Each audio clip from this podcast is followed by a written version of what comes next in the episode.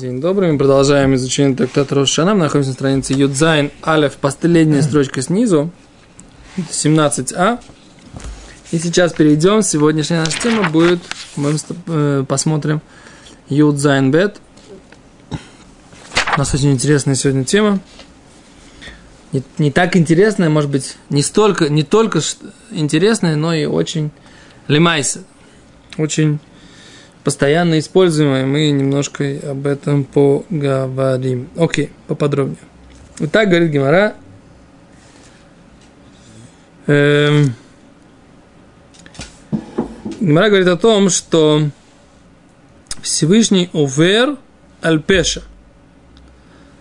Леми лешерит на харато. Увер аль-пеша лешерит на харато. Что, как перевести это на русский язык? Всевышний переступает через бунт против себя для шейрит на халато, для остатков своего наследия.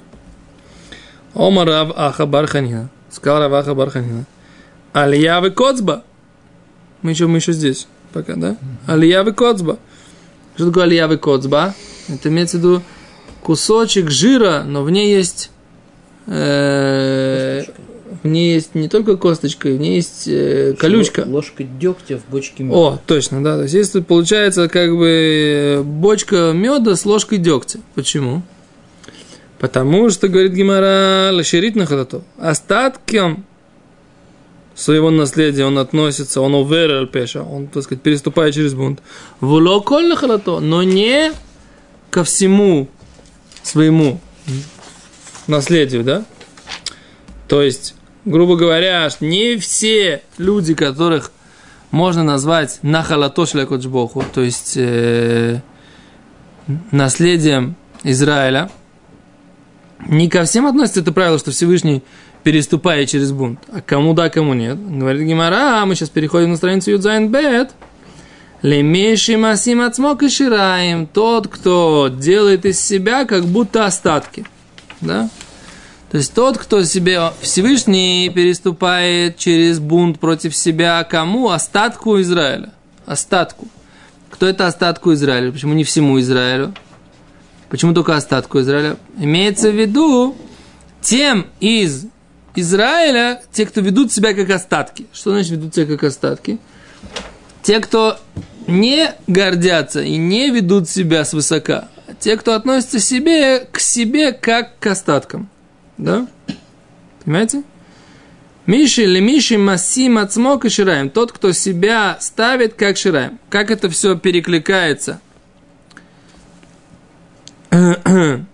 перекликается с предыдущей темой. Мы говорили, что Всевышний уступает тем, кто Маавира Медутав, переступает через свои качества. Да? Тот, кто переступает через свое эго и через свое, свою гордыню, Всевышний переступает через его грехи такого человека. Говорит Гимара, перекликается это с тем, что Всевышний переступает через бунт против себя для кого? Для тех, кто себя считают остатками. То есть не относится к себе как к кому-то очень важному, а относится к себе без гордыни. Тут очень важный момент, мы об этом обсуждали вчера с Рыбари, да, и нужно заметить как бы очень важный момент, принципиальный, на мой взгляд, момент – Э, что вроде бы видно из этой геморы? Что нужно себя вести как? Скромно. Хорошо. Но вопрос так, нужно ли себя вести самоуничижительно? Да? То есть, как бы, как, как к себе относиться? Э, это, как сказать, э, в какой-то момент самоуничижение превращается в лицемерие. О, отлично. Вот мы как раз об этом хотим поговорить. Э, написано так, что самым скромным из людей был кто? Моше. Моше. Теперь Моше прекрасно же знал, что только с ним разговаривал Всевышний. Правильно? Это, же, это часть Торы. И Моше прекрасно эту часть Торы знал.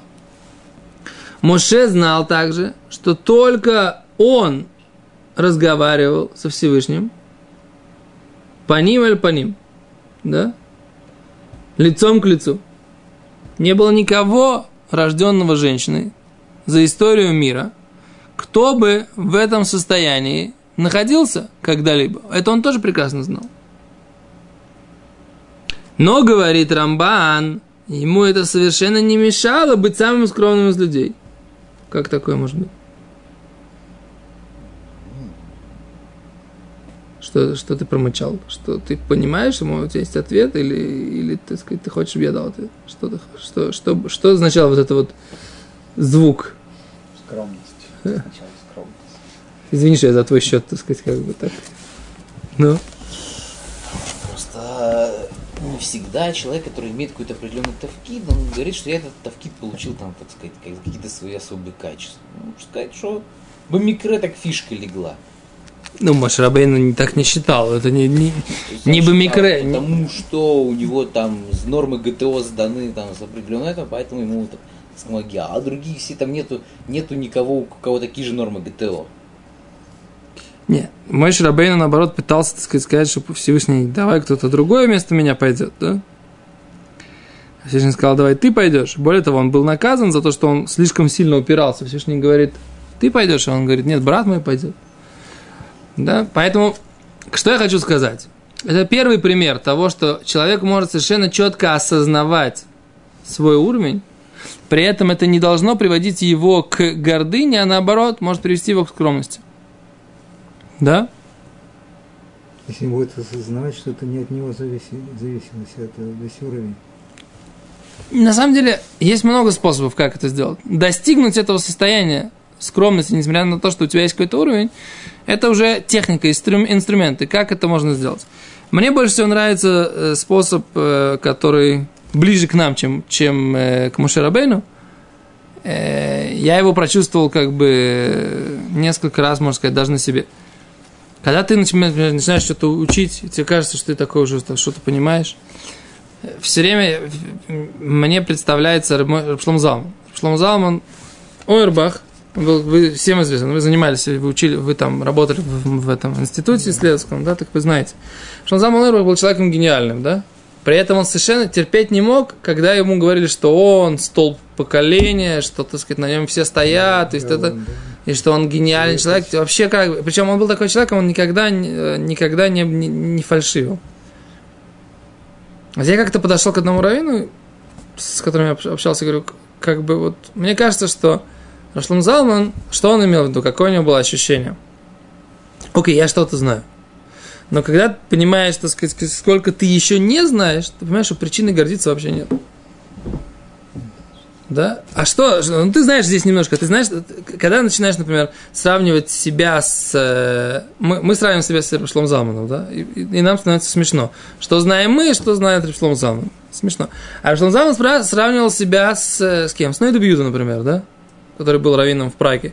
И Залман говорил, что, ну, что я, я и Нойду Бьюда. А и Нойду Бьюда себя сравнивал с кем? С Ражбой, наверное, да?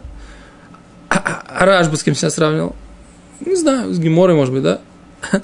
И ты понимаешь, так сказать, как бы, что гордиться-то? Че- Чем гордиться? Чем, куда нос? А мой Шарабейн, я знаю, что ты, но по сравнению со Всевышним, есть я тоже, же- тоже же как бы несравним абсолютно. А поэтому нет никакого смысла, так сказать, да, гордиться, нечем гордиться. То, что ты чуть-чуть знаешь, ну, постоянно ты знаешь, ну и что? Да, это такой достаточно простой способ, как бы, как перестать... э, Почему он отказывался, помни- помнишь, да, наверное? Он считал, что Арон должен быть. Да, не, он считал, что брат его, так сказать, он лучше, может быть. Всё. Теперь, есть еще один момент. Это я, просто очень важно, то, что как бы из Гемора из этой слышно, что нужно быть без э, гордыни. Но тут нужно понимать еще один момент. В, в, в Талмуде, в трактате Таанит написано, что была такая история. Был такой мудрец Хоня Меагель. Да, был такой мудрец, которого звали Хоня Меагель. Хоня Меагель заснул летаргическим сном на 70 лет. Потом проснулся, пришел и в Бесметрес начал говорить ему, задавать вопросы. Он, так сказать, начал отвечать. Ему кто-то сказал, о, слушай, в твое время, вот сейчас стало понятна тема, которую мы изучаем, как временных Хоня Меагель. Что как во времена Хоня Меагель? Я и есть Хоня. Говорит, Да нет, он же умер, так сказать, уже много лет назад. Что ты говоришь? Вот ты как бы сейчас так рассказываешь, вот, вот, вот как будто бы Хоня Меагель. Да я и есть Хоня Меагель. Нет, говорит, Хоня Меагель умер. Короче, его не узнали. Он пошел, отошел в стороночку, вышел из Бесмедыша, в поле попросил у Всевышнего милосердия, чтобы умереть. На самом деле умереть. Задает вопрос Равам Куперман, да, знаете, Равам? Говорит, говорит, я говорит, не понимаю, говорит, в чем проблема? Ему кто-то сказал, что он что-то не знает. Ему кто-то его обвинил, что он что-то не понимает. Почему обиделся? Почему жить невозможно без того, что ты, ты Хони Амиагель, да? И без того, что ты как бы будешь, тебя будут считать Хони Амиагель, жить невозможно.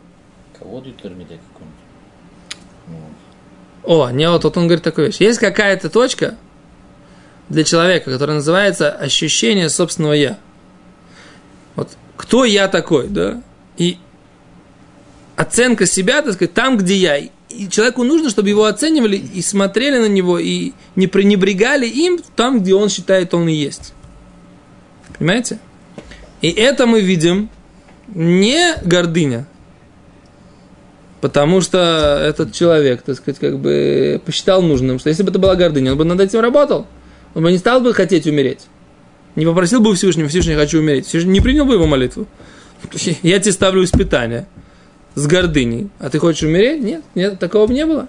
Поэтому мы видим, что есть какое-то определение, а- а- а- ощущение собственного «я», как бы, которое человек, у человека должна быть всегда. Это не, не называется гордыня.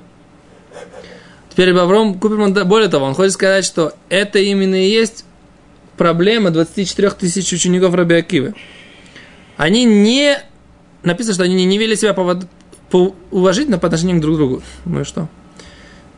В чем проблема? Проблема, что когда у человека другой человек не воспринимается важным там, где он есть. Вот, вот, вот, вот, вот, вот он такой, я его уважаю, потому что он такой. Понимаете? Это когда я не считаю, он хони амегель, я говорю, да нет, ты не хони амегель, я не ценю в тебе то, что ты на самом деле есть. Говорит, это самая большая проблема, которая может быть. Поэтому 24 тысячи учеников Рабикиви и умерли. Потому что они, каждый ценил только себя. А своего товарища не ценил. Более того, это еще одна, еще один момент. Когда я эгоист, как бы, да, и я хочу, так сказать, я хочу быть самым умным, самым красивым, да? Ты слышишь меня? Слышь, слышь. то тогда, если ты такой же, ты, у тебя тоже есть понимание, ты что-то знаешь, я чувствую твой- тебя своим конкурентом. Ну, А когда мы понимаем, что то, что то, что вы знаете, то, что вы знаете, мы вместе знаем то, что Всевышний хочет, чтобы мы знали, получается от того, что ты знаешь, от того, что ты разбираешься, от того, что ты мудре- мудрее становишься, мне от этого не хуже, мне от этого только лучше. Так вот, если мы идем из отправной точки собственного эгоизма, я хочу добиться удачи для своего собственного я, тогда каждый другой человек, который похож на нас, он конкурент. Похож на нас, он конкурент. А когда мы выходим из точки другой, что мы хотим, что как можно больше людей были бы такими же, как мы, в каком плане? Чтобы мудрость Всевышнего их осветила, дала бы, так сказать, посетила их и был, находилась в их сознании через изучение Тора, да? Становила частью, частью их я через изучение Торы, мудрость Всевышнего. Тогда, если есть кто-то, кто знает то, что знаю я, наоборот, мне это только хорошо. Поэтому тут такой момент, как бы, да? С одной стороны, ты должен очень четко понимать и знать свое место. С другой стороны, ты должен себя вести как без всякой гордыни, потому что что тебе, чему тебе гордиться? Знаниями, так у тебя есть, есть, есть гораздо, есть кто-то кто знает больше тебя всегда. А ценить других, так если ты не ценишь свое эго, так ты должен ценить других ничуть не меньше себя самого. И вот и все. Вот такая вот простая схемка, как бы, да, несложная. Мы всего 10 минут ее обсуждали. И получается, так сказать, можно, можно понять, как, уважая себя, зная свое место, при этом не быть с гордыней, как бы, и не эм, пренебрегать другими людьми. Сейчас вопросы только коротко. По твоей схеме получается следующая вещь. У тебя что-то сломалось дома. Ты пригласил мастера. Он починил, не починил, но еще кучу всего переломал. Ты не можешь ему сказать, что он криворукий. Что ты сказать ему пуге, так сказать, ведь он же думает, что он мастер. Не нужно говорить ему, что он криворукий. В принципе, это не нужно делать.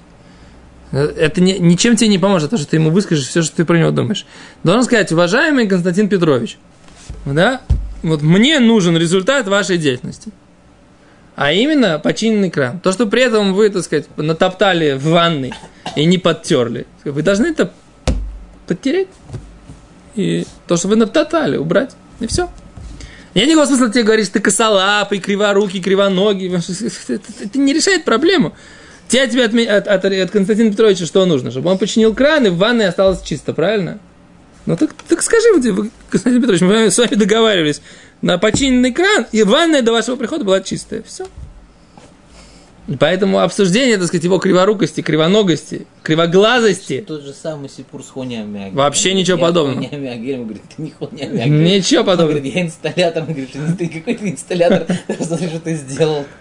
Это разница очень принципиальная. Потому что когда тот человек отвечал вопрос, он отвечал действительно как Амиагель. А инсталлятор, который говорит, что он инсталлятор, а на самом деле он, я не знаю что.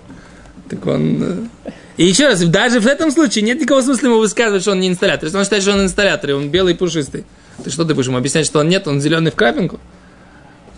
Нет никакого смысла. Окей, у нас еще есть одна тема сегодня важная, которую мы должны успеть. Да, еще вопросы есть? Ребянки, нету? Ребьёсы, все понятно? Ну, видите, как хорошо. Одобрям с взаимопониманием. Окей, Вайтер. Говорит Гимара. Равуна Рами. О, Гимара сейчас начнет обсуждать, а как, собственно говоря, Всевышний управляет этим миром. Тут есть определенные два, нес- несколько моментов, которые вроде бы в стихах Таилим, Тары противоречат один другому. Давайте почитаем. Рами Равуна. Ну, спро- спросил, задал вопрос о существующем противоречии. Написано, ктив, написано в одном стихе, цадик Ашем бехоль праведник Всевышний во всех своих путях. Вы ктив, вы хасид бехоль мааса. В продолжении этого же посука написано, что он милостив во всех своих действиях. Как такое может быть? Он праведник, то праведник, цадик, это значит, он делает цадик, по справедливости он делает, да? Он справедливый, а с другой стороны, он милостивый. Он, кто- он какой? Он справедливый или милостивый? Вот как ты понимаешь? Только коротко. Потому что, ну, мысль коротко формулируем, мысль, четко, телеграфным стилем. Почему нельзя быть справедливым и милостивым? Потому что либо по справедливости, например, ты набедокурил, так тебе полагается, а по, по милости нет. По милости Хорошо. тебе надо помиловать. Б- бедрахав, хасид бамаасав. Так. О, а давай посмотрим, как, как Гимара отвечает. Бетхила цадик. Сначала Всевышний он справедлив. То есть он четко высказывает, а что, как высказывает, ставит, что полагается. У рыбасов хасид, но в действиях, да, когда нужно прийти к действиям, он хасид, он ведет себя с милостью, понимаешь? То есть ты правильно говоришь, драхав, его пути, по идее, по путям должна быть справедливость. Но маасав в действиях, да, бывает милость, да, там, где Всевышний считает нужным. Окей? Вторая вещь. Задает Гимара вопрос. Раби Элезер Рами. Тоже противоречие задает Раби Элезер. Велеха Шема Хесед. И тебе Всевышняя милость. Вехсив киата ты шалем лаишки маасел. И написано, что ты заплатишь каждому человеку, соответственно, его делам. Да, как, как, как, как, это, как это? Всевышний тебе милость, а с другой стороны написано, что ты заплатишь каждому за его дела. Говорит Гимара, бахилаки, а то ты шалем кимаасеу. Сначала, когда человек приходит, а ты ему заплатишь за все его Дела. дела. Уле басов в конце Велихашем хесед. Тебе Всевышний будет давать милость. Да? Понятно? Раша объясняет, что в конце это всегда имеется в виду, что он видит, что мир не может существовать качеством суда. Да? По идее, это еще один момент, который нужно как-нибудь пояснить по- по- поподробнее. Всевышний хотел создать мир в качестве суда. Да? Увидел, что мир не может существовать, Шитев, да, сделал компаньонские, объединил со, с компаньоном, который называется Милос Арахамим, качество милосердия. Так, вопрос, качество суда и справедливости, оно что, теперь все, осталось назад, его больше нет, эта идея, она как бы аннулирована, нет, как бы эта идея, она остается. И более того, есть, и есть люди, ехидим, мы мы уже несколько раз говорили, есть единицы, которые могут прожить жизнь с качеством суда. Это был Рабиакива, да? Поэтому именно поэтому в конце жизни у него была такая. Он же первые 40 лет был. Да-да, так вот он, он, он, В качестве суда мог первые 40 лет тоже выдержать. Нет, первые 40 лет не мог. Но тоже весь свой жизненный путь он прошел. И Раби Акива, Раби Акива захале с харо свои, свои платы б качество суда. Окей, говорит Гимара дальше. Э, Ильфи, Вамрила Ильфа, то есть мудрец, которого звали Ильфи, а может быть мудрец, которого звали Ильфа, Рами, тоже задал противоречие. Ктив, написано Верав Хесед. Написано, что Всевышний он велик в милости, да? Велик милость. Милостив. Вектив веймет. Написано, что он истинный. А как такое может быть? Так он велик в милости или он истинный? Говорит Гимара, бетхиля веймет. Сначала истинный. Сначала Всевышний все по истине. Уле басов в конце раб хесед. А в конце Всевышний он велик в милости. Поскольку, где написаны два, два этих качества вместе, да? Милость и истина. да? Велик в милости, в милости и истина. Где это написано? Это в 13 качествах, в 13 качествах Творца, которые мы упоминаем кто-то два раза в день, в любой день. Нусах Сфарад. Нусах Ашкиназ упоминают это в Йом-Кипур, да, и в Слихот, так? А с 13 качеств, и я хотел бы о них поговорить, о них подробнее немножко остановиться, но сейчас давайте почитаем Гимару. Гимара, поскольку упомянула два качества из 13 качеств, Гимара говорит, в принципе, о 13 качествах милосердия Творца, да? 13 качеств милосердия Творца. Говорит Гимара так. Написано в главе Китиса, что когда Моше Рабейну просил у Всевышнего милости и прощения за грех Золотого Тельца, Всевышний простил. И он, Всевышний научил Моше Рабейну, как нужно делать так, чтобы Всевышний прощал еврейский народ на протяжении будущей истории за грехи, которые могут случиться. И он научил, Всевышний научил Моше Рабейну вот этим вот 13 качеств милосердия Творца. Что это и есть молитва или э, возможность, говоря эти 13 качеств, мы как бы их пробуждаем их по отношению к нам. Говорит Гимара, смотрите. Написано в главе Китиса, там, где написано о прощении, о грехе Золотого Тельца и о прощении после. Ваявор Ашем Вайкра. И пронесся Всевышний над лицом его и сказал. Так читается этот посук, да? Переступил Всевышний перед лицом его, кого? Муше, и сказал. Ома Раби Йоханан, сказал Раби Йоханан, Ильмале микра катув, если бы это не было написано в стихе Тары, и в Шарле Омро, невозможно это вообще произнести. Миламед, это научи, учит нас, Шенитатефа кадош бараху кишалях цибур, что завернулся Всевышний в талит, в накидку, с которой мы молимся, как посланник общины. Вирало ли Моше седар тфила, показал Моше Рабейну, Моше нашему учителю, показал порядок молитвы. Амарло сказал Всевышний Моше, Коль зман Израиль хотим, всякий раз, когда евреи будут грешить, грешат, и асули фанай разе, сделают передо мной, как этот порядок, вани мухеллохем, я им прощаю. Вы слышите, что здесь написано? Написано один раз, а не по 10 раз. Нет? Зачем тогда сефарды дважды в день говорят?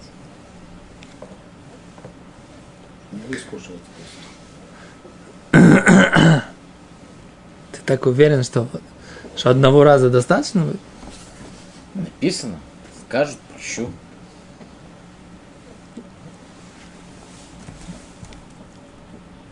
Сколько раз ты грешил перед Всевышним? В течение года?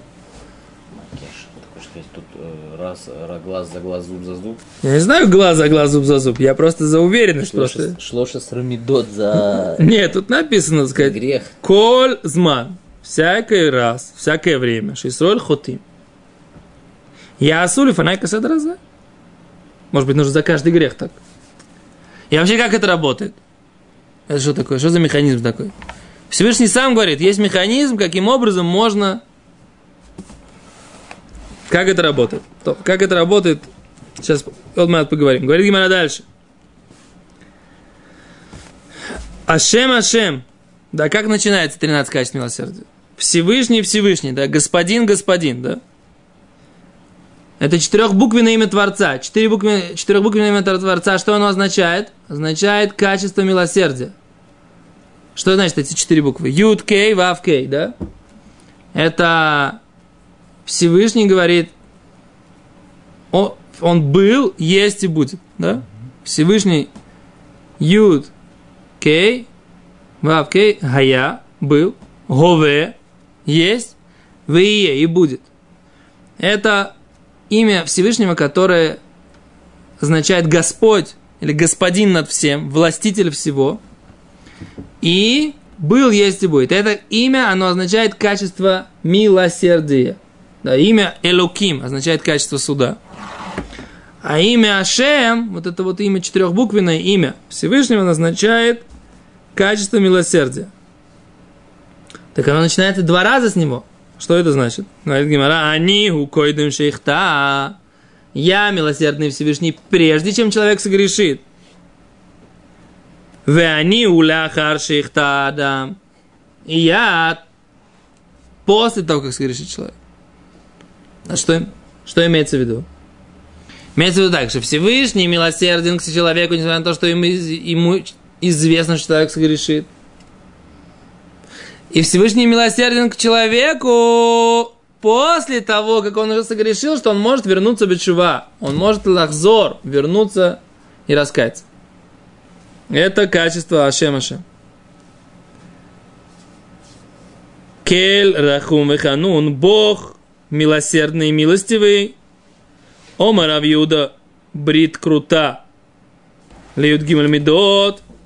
Ты слышишь, что говорю? Читай. Круто. Читай сам.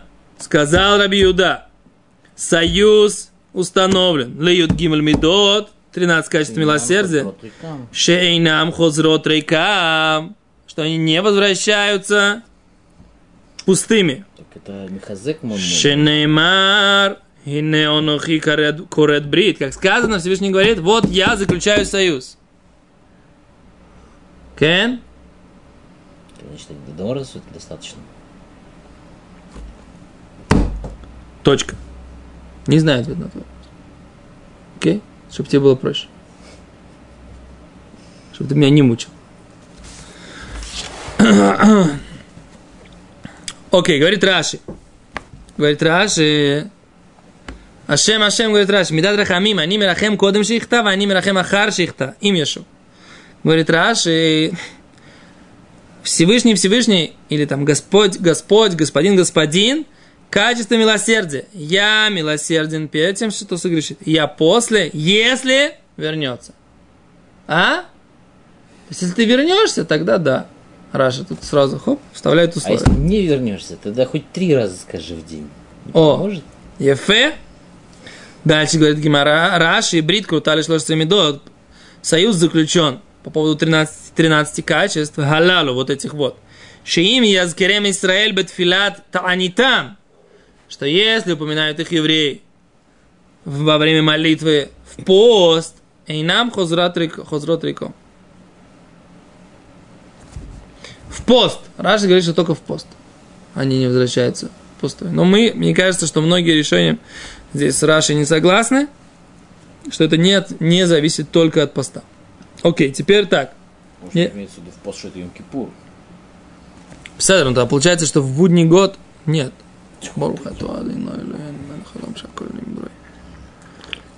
М? Что в будний год? Будние дни. Что в будние дни? Нету по Раши вся гемора не говорит про будние дни, если ты упоминаешь 13 качеств милосердия. Только в йом -Кипур. Ничего. Раши это был Ашкенадский район или Сефардский? Ашкенадский, а что? Вот Сефарды по нему не идут. Ну, не знаю. Дальше. Тут есть очень важное примечание, мы его сейчас пройдем, и на этом урок закончим. Примечание достаточно большое, поэтому... Да. Это вот. Говорит Гимера. Говорит примечание. Вахита бы псикота. Так написано в псикота. Матомер цион название Ашем. Ашем Ашем Шхахани. Оставил меня Всевышний, и Всевышний меня забыл. Говорит, что это две, два качества. Ашем Ашем. Она же 13 посчитать. Где 13? Так Ашем Ашем это два качества. Но оба, говорит, каше, кюандыш наем рахамим. Оба качества милосердия. Эн канштейм не два качества. Оба и то, и то милосердие. Я вообще не понимаю вопроса. Все качества, все 13 не качества милосердия. О чем здесь идет речь, как бы, да? Хорошо. Итак, леках нира шен мида ахат. Это одно качество. Вахат мехем шематор. Одно из них обращение. Шиках мазкирим то. Так упоминает Всевышнего. Аль аднусы, что он господин. Лефишу адон аля коль, поскольку он господин над всем. Кмо мелех аль шем алхуто. Как царь над своим царством. Вот то кину медат рахамиму, шелефишу адон аля коль. И это также называется качество милосердия, поскольку он господин над всем, царих леет на им колем им коль им коль бамидат рахамим. Он должен относиться ко всему с качеством милосердия. Одна из признаков реальной власти – это умение быть милосердным. Это тоже здесь написано. Понимаете? Власть, она не в том, чтобы убить человека. Да? это не власть, это в этот момент человек, так сказать, как бы захватил власть, но она ему реально не принадлежит. Поэтому если он убьет, то он, так сказать, ее выразит. Понимаете? А власть она заключается в том, что человеку дают еще одну возможность, относится, относится к нему берахами. Никуда он не денется, если дать ему еще один шанс. Понимаете? А жесткость это признак того, что он вы, вырвется из рук. Понимаете? Это признак, признак слабости. Понимаете, что да? Какие-то левые политические взгляды. У меня политические взгляды все правые. Я читаю то, что написано, и поясняю то, что думаю. Никаких левых и никаких политических. Вообще политику на моем уроке вообще не упоминать и звать ее никак. Исключительно Гемором здесь Как учим. же Мелах? Что? Мелах. В Геморе написано, вот я читаю, перевожу, и все. Политика? Никакой политики. Тора, только Тора. Теперь так, что такое кель? Качество, которое мы переводим как бог. Кель. Или на иврите это будет алиф ламит, да? Тоже медат, это, это сила милосердия, милосердия в силе. Что значит? Кибият хазака, сильной рукой, у михин мазон леколь абриот. Всевышний готовит еду, пропитание, леколь абриот, всем творениям, как написано – Акфирим шагим на торов или вакеш кель охлам. Молодые львы ревут для того, чтобы получить торов, добычу. У левакеш, и они ревут для того, чтобы просить у Бога их еду. Так вот, Бог это, что вот если вас спрашивают, что такое имя Бог на иврите? Да? Означает подготовка всего, что необходимо для каждого творения в каждом месте. Да? А еще есть такое качество кель шакай. Знаете, шакай, что значит шакай? Кель – это влияние, да, как бы, это вот это вот качество, сила, огромная великая сила всему дать все, что необходимо. А шакай, в смысле шин далит юд, да, то, что на тфилине написано, это качество какое? Все разместить по местам. Вам то, что вам надо. Это имя Всевышнего называется шакай. Умение распределить все, кому что надо, в том месте, где это надо.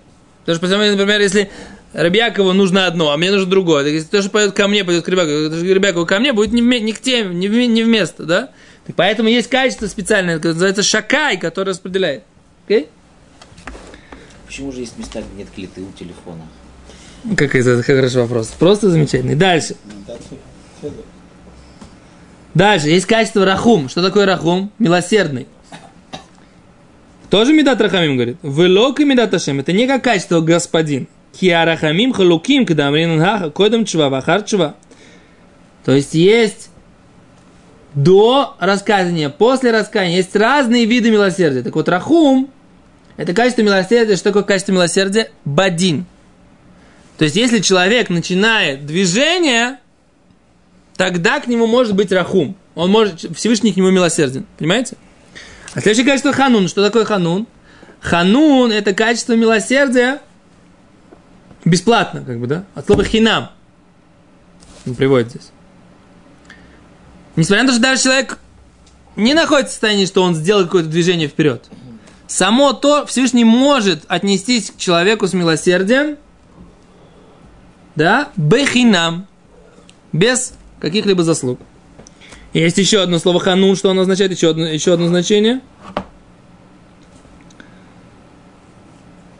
Это человек, который находится в состоянии. Рахум – это человек находится до того, как он попал в проблему. Рахум – это чтобы не попасть в проблему.